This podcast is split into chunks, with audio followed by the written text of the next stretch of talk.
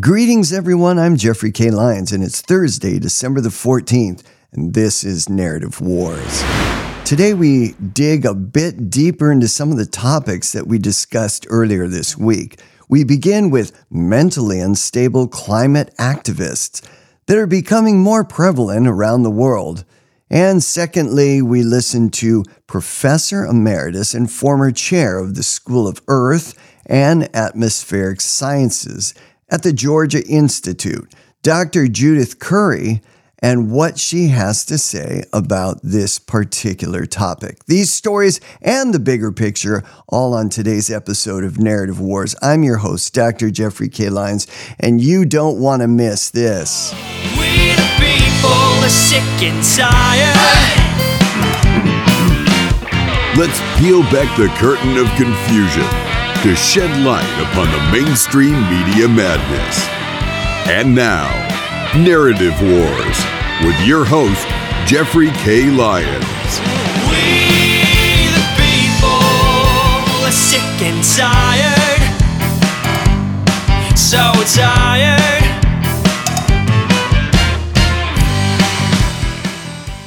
Climate change warriors across the globe are on a mission to force their message down the throats of everyone by any means necessary. Let's take a listen to this first cut. It's from Sky News Australia, October 18th, 2023.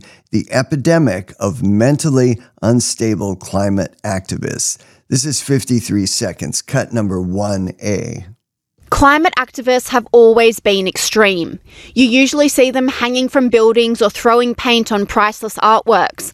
But in recent times, extreme has turned to unstable, and many are very worried, according to Sky News All Star Rita Panahi.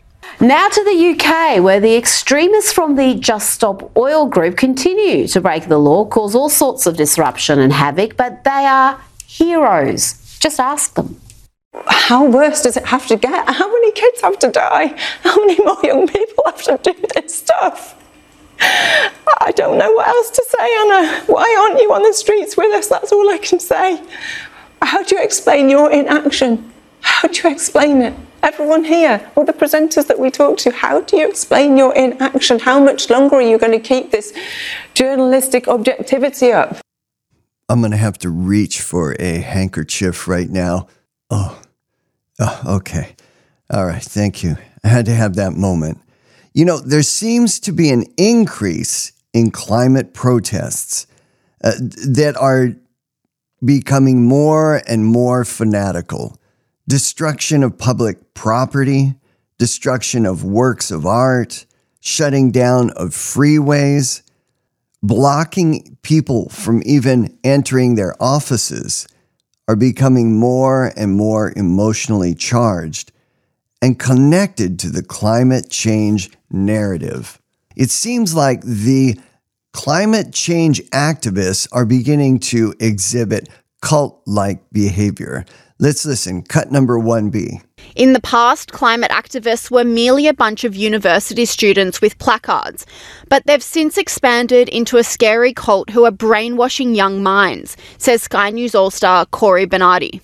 And no one seemed to be able to explain how or why the climate has been much warmer or cooler previously.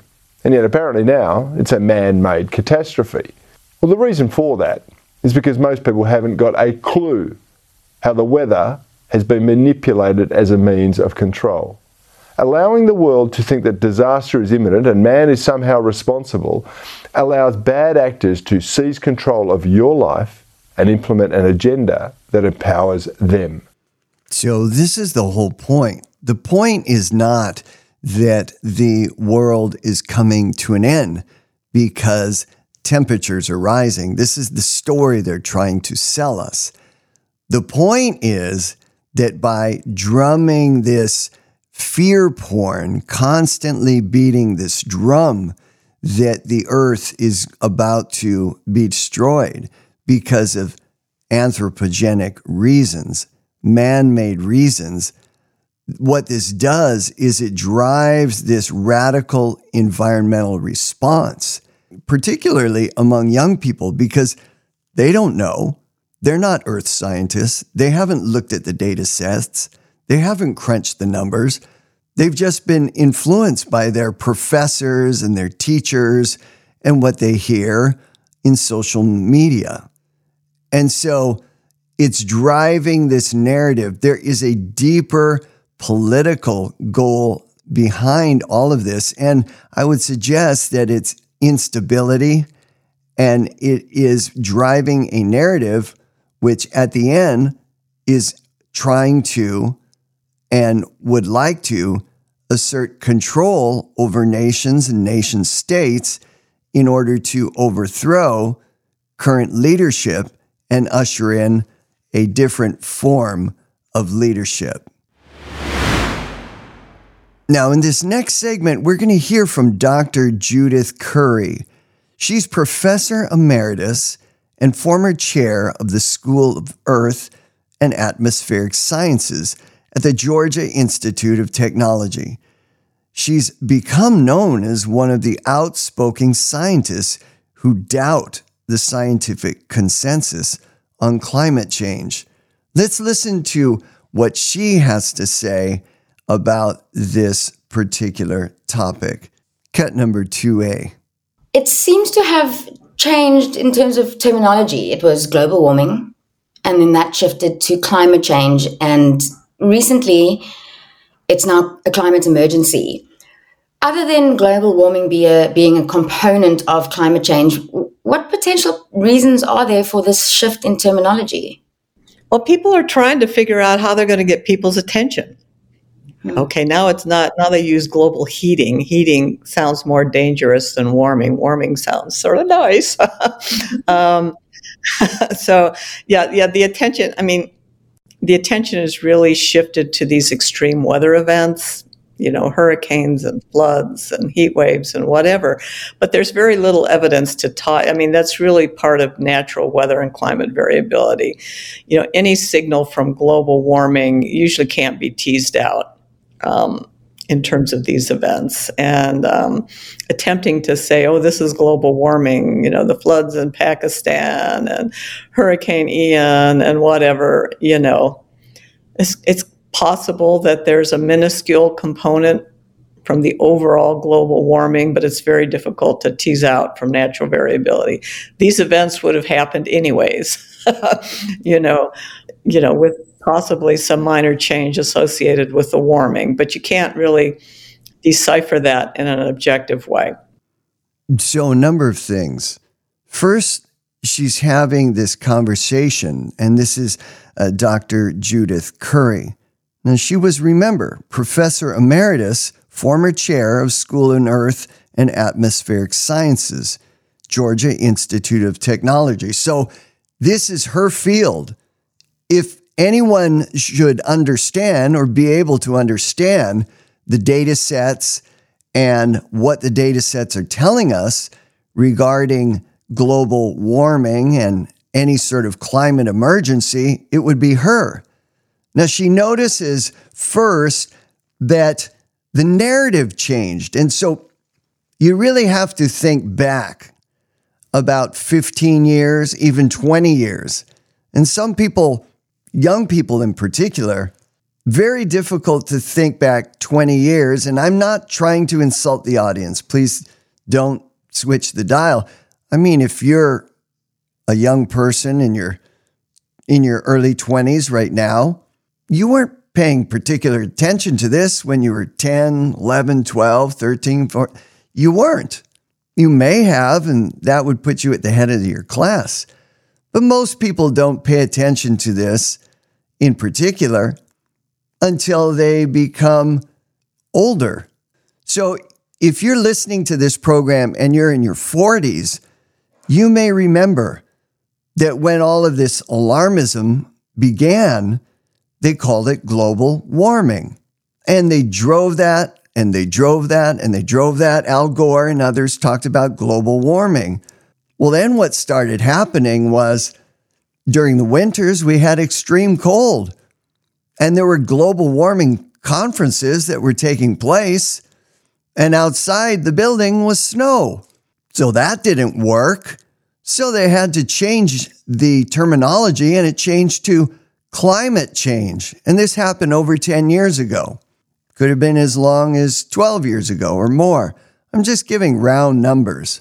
So if you weren't paying attention to how the narrative shifted over the last 20 years, then you would not have noticed this. But Dr. Judith Curry does make a point.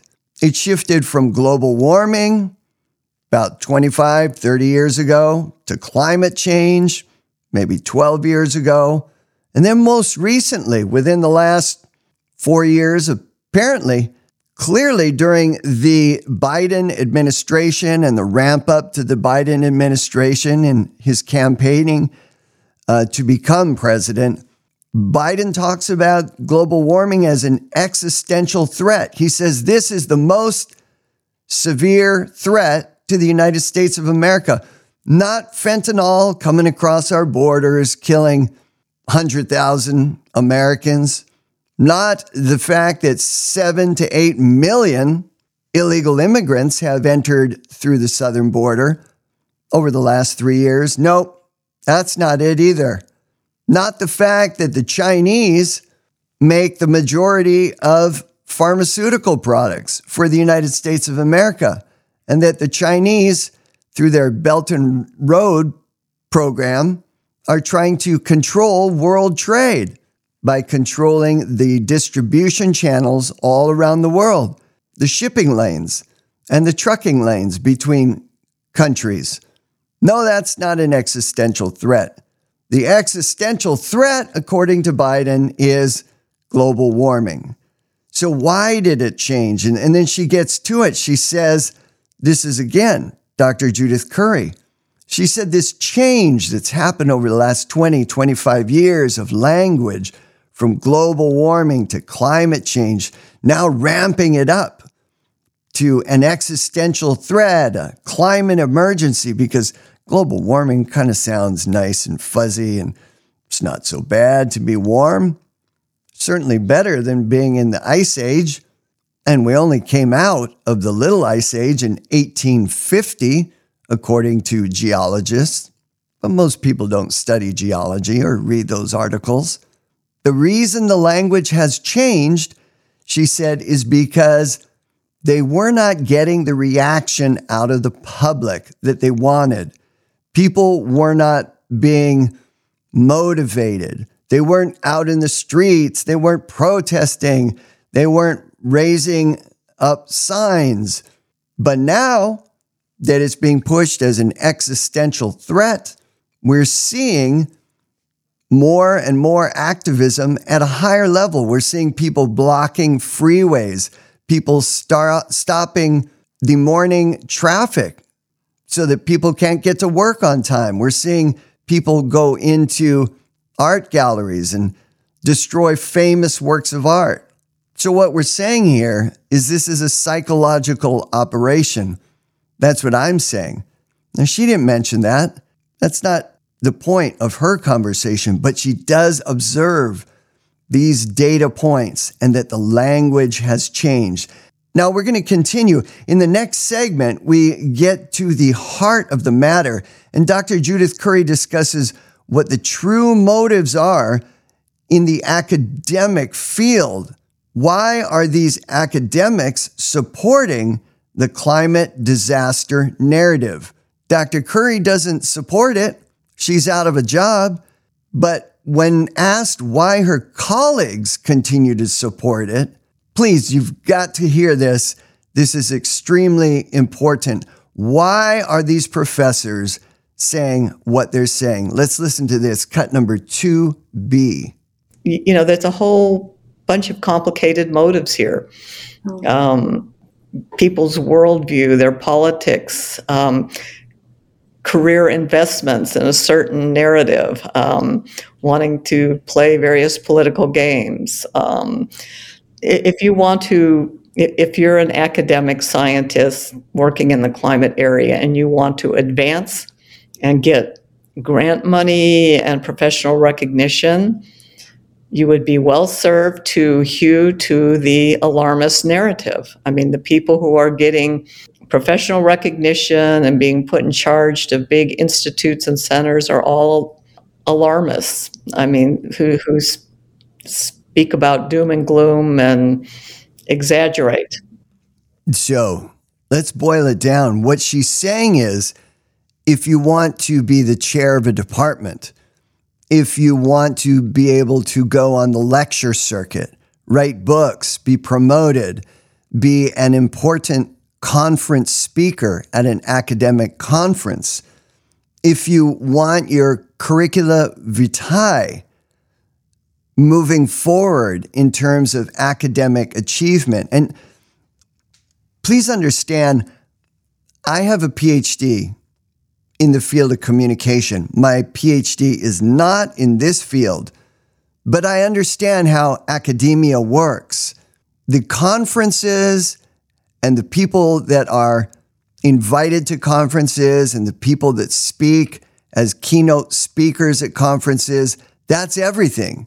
These are the creds that academics get. Being a department chair at a major university, huge creds. Publishing in the top rated scientific journal in your particular field and then ultimately being one of the people that make up the board, the reviewers, the peer reviewers of these academic journals, that's everything. You've got creds.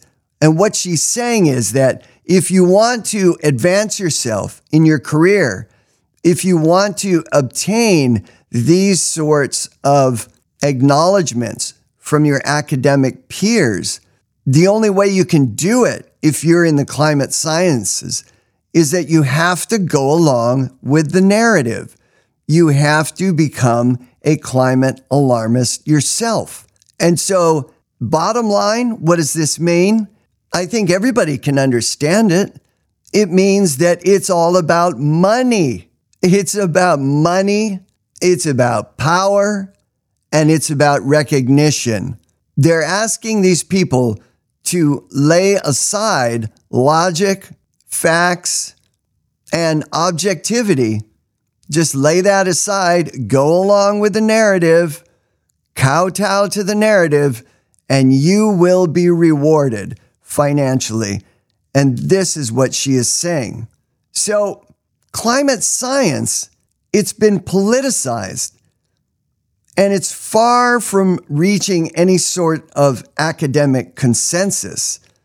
But those academics that push back against it, those academics in the climate sciences who refuse to go along with the narrative, they basically lose their jobs. So, academic rigor, let's talk about that. Well, it's gone out the window. Politics and virtue signaling has taken the front seat in the field of climate and earth sciences. Dr. Judith Curry stated if you want to advance your academic career, then you're going to have to go along with the global warming and the climate change narrative. Now, this next clip, this final clip from the same interview, talks about the comparing the reality based on data to the disaster narrative that we hear in the mainstream media. Let's take a listen to this. It's one minute.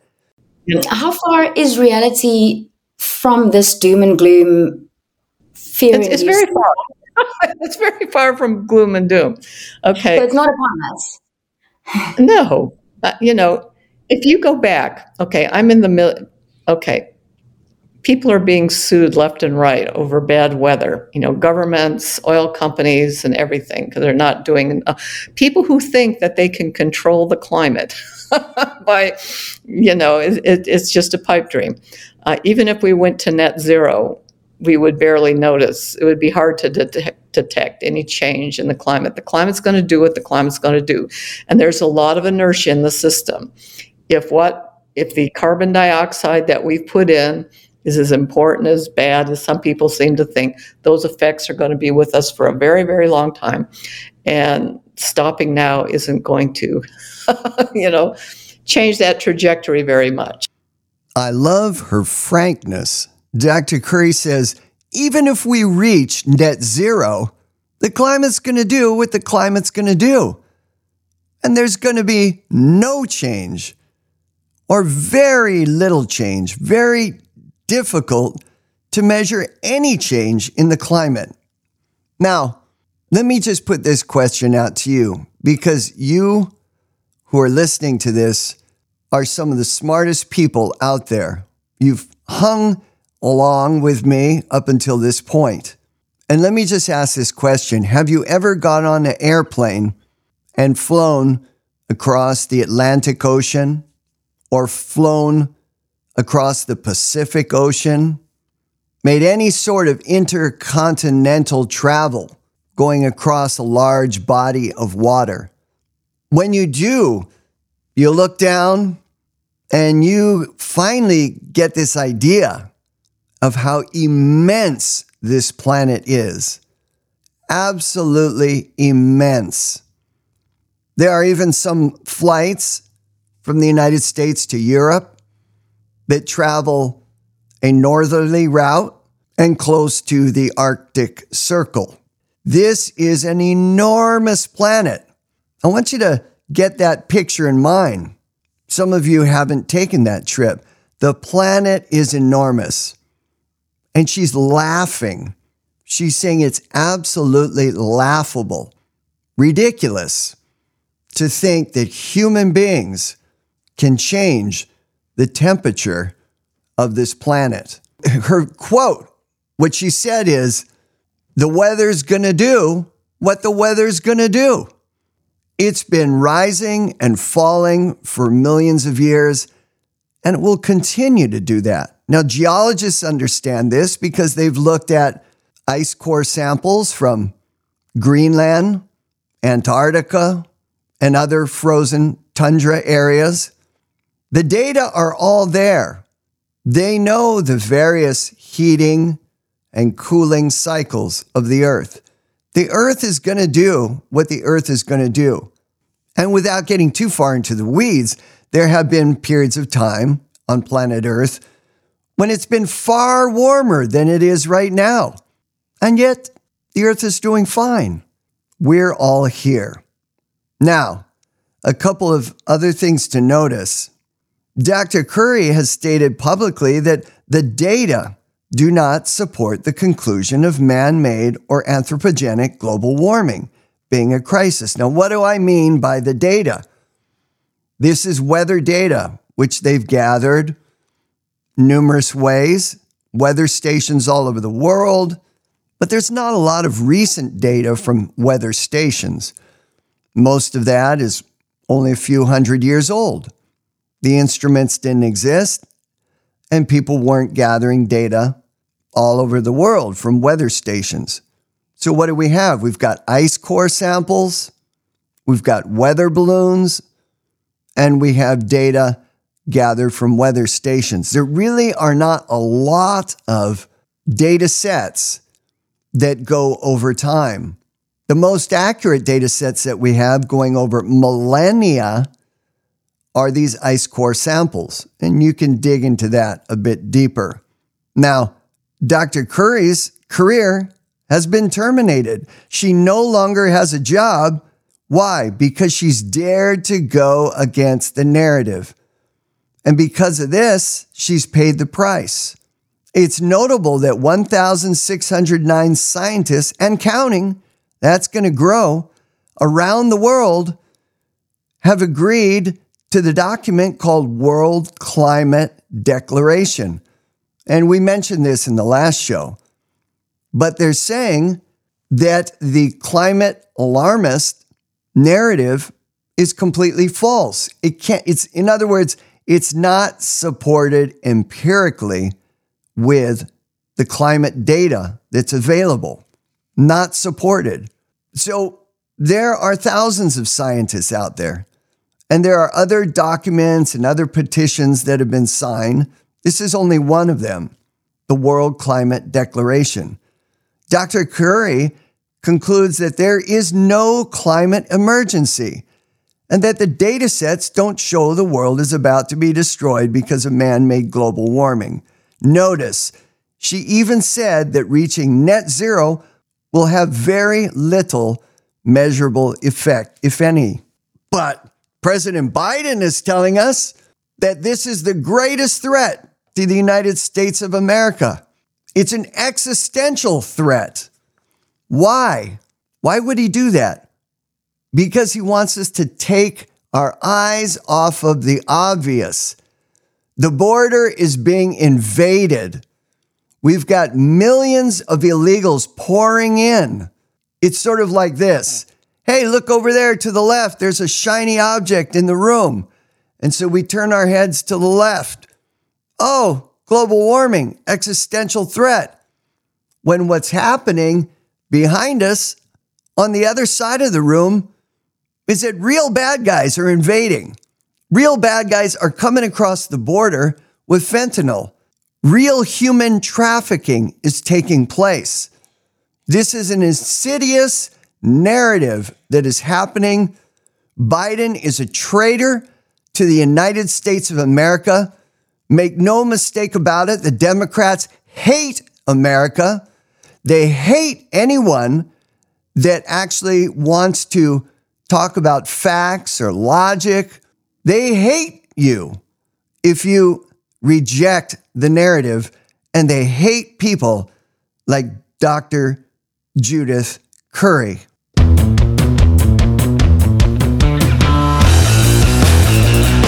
And now, our final segment, which we call the bigger picture. Clearly, there are a lot of people that are upset about the climate change issue. No one's disputing that. The question is Does the worldwide level of climate hysteria and activism have a grounding in reality?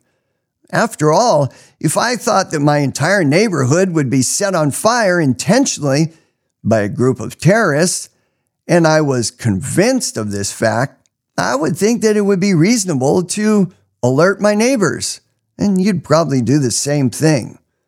But here's the critical question Is it reasonable to conclude that the entire planet is about to be destroyed, and that if society does not stop oil, gas, and coal production immediately, that we will all die very soon? Well, don't even bring up the point that 80% of the Earth's energy is currently produced by oil, gas, and coal.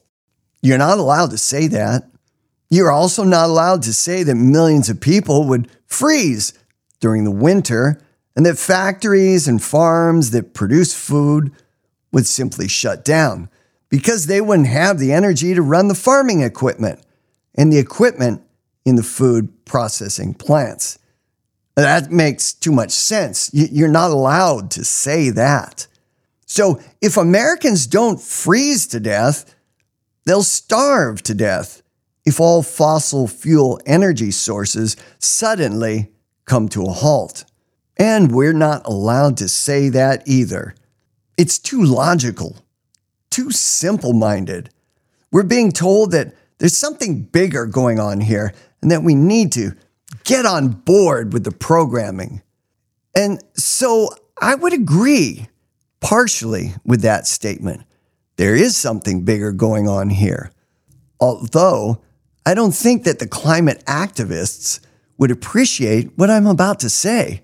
Because once one has gone deep down the rabbit hole, it's hard to see the blue sky that's overhead. Well, I've come to the following conclusion that seems to explain the fanatical commitment to the crisis of man made global warming. And here it is the climate change narrative is a secular religion. Now, think about it. The climate change narrative has all the prerequisites of a religion. You've got prophets, you've got salvation, you have disciples, and you have this whole idea of building a heavenly kingdom on earth. You doubt me? Hang on. You've got prophets. You've got certain climate scientists who buy into the narrative which Dr. Curry has referred to, and you've got politicians who are prophets, like Vice President Al Gore.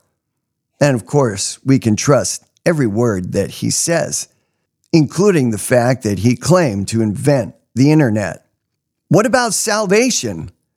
Well, a person becomes saved when you embrace the gospel of saving the planet through climate activism. Not only do you save the planet, you save yourself and you become a believer.